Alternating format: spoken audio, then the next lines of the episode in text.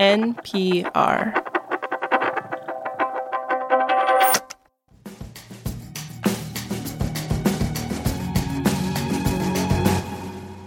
In just over a week, Argentina will head to the polls to vote in a new president.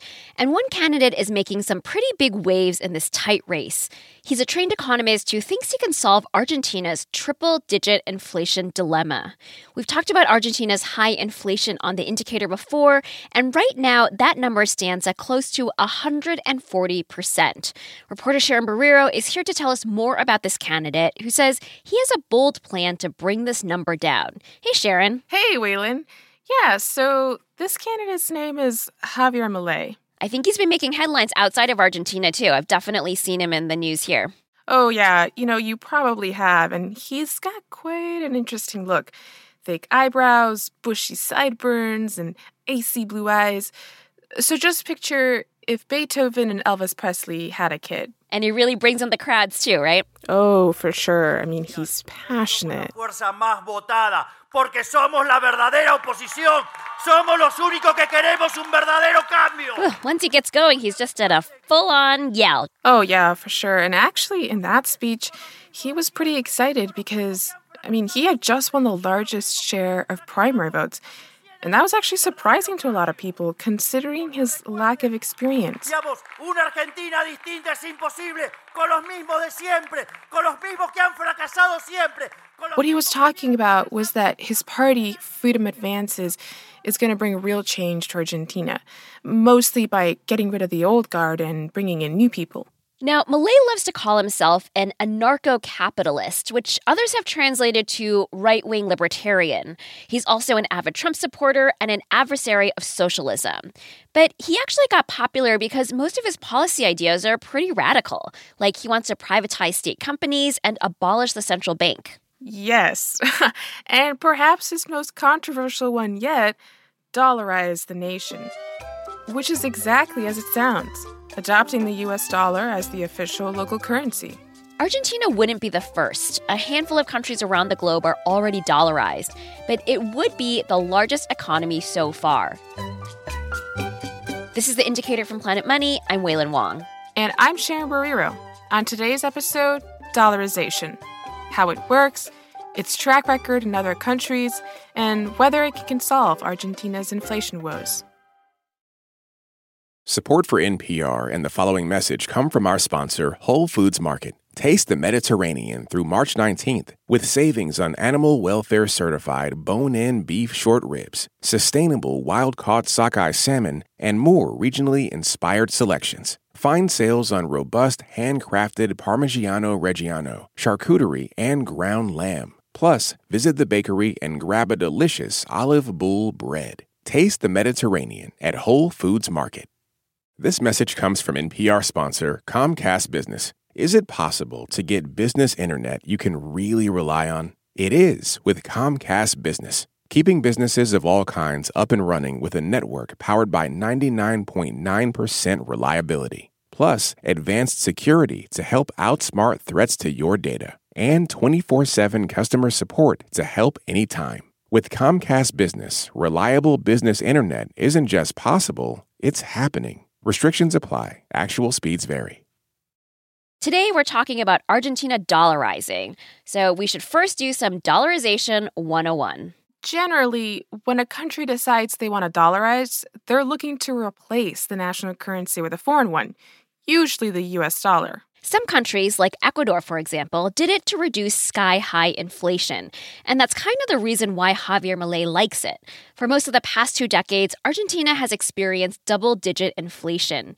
And despite the efforts of various presidents, not a single one has been able to revive the economy. So, in, in this context, the candidates proposing the most radical changes in, in economic policy are the ones that are on, on top in, the, in most recent polls for the coming election. That's Martin Castellano, the head of Latin American research at the Institute of International Finance.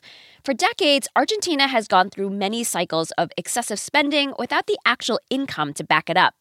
To make up for the resulting high debt, the nation's resorted to printing more money.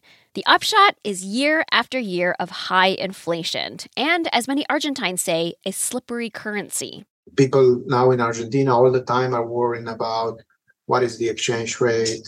The country has almost 20 different exchange rates. Just to paint a picture, to exchange pesos on the official rate, you need to visit a bank and you can only take out $200 a month. But there's actually other ways you can exchange pesos. Unofficially, you can visit newspaper stands or these small little shops that have a room way at the back. Yeah, and there's also an exchange rate for those who buy luxury goods or for those booking foreign musical artists. I wonder what the Taylor Swift exchange rate is, and lots of other random things. Even so, the value of the Argentine peso has become so depreciated that many residents are adopting the US dollar for savings and investments, perhaps more than anywhere else in the world. Basically, the dollarization regime has never been put in place, but, but people just use the, the dollars uh, on a more generalized and widespread uh, fashion. So the economy de facto has become dollarized. But de facto dollarization isn't what Milei is campaigning for. Milei is looking for a replacement of the Argentine peso with the US dollar, and that's a much bigger deal.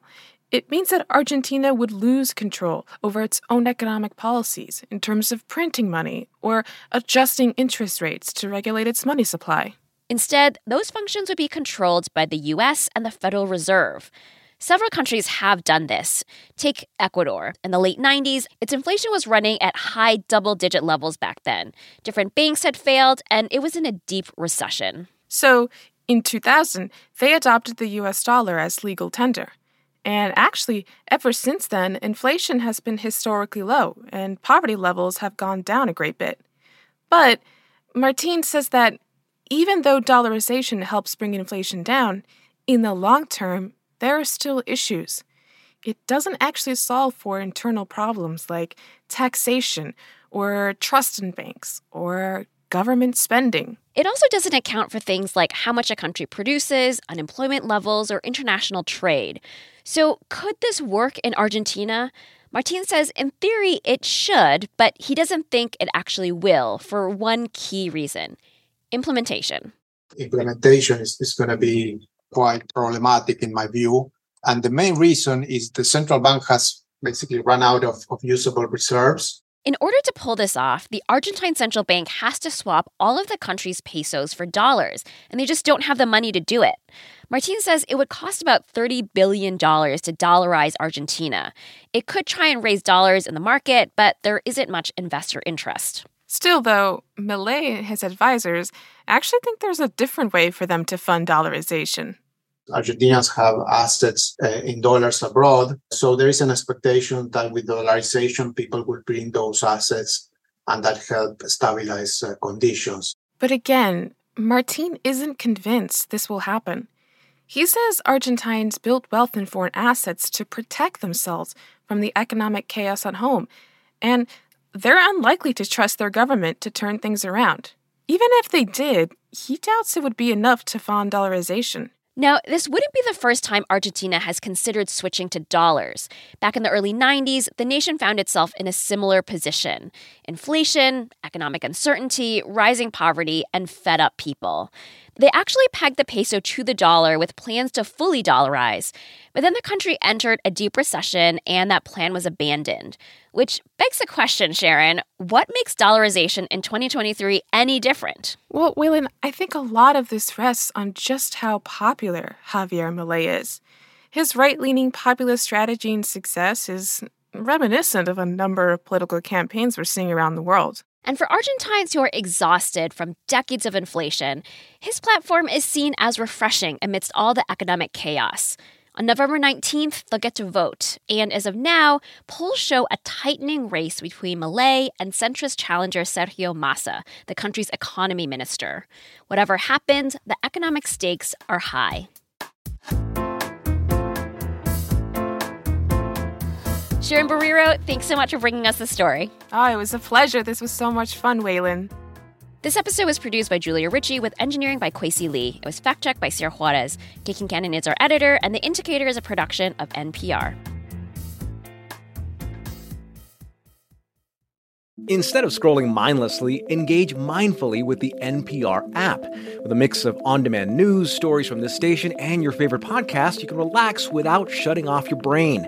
Download the NPR app today. This message comes from NPR sponsor ShipBob. E commerce logistics making you question why you started your business? Time to outsource fulfillment to the experts over at ShipBob. Get a free quote at shipbob.com. ShipBob.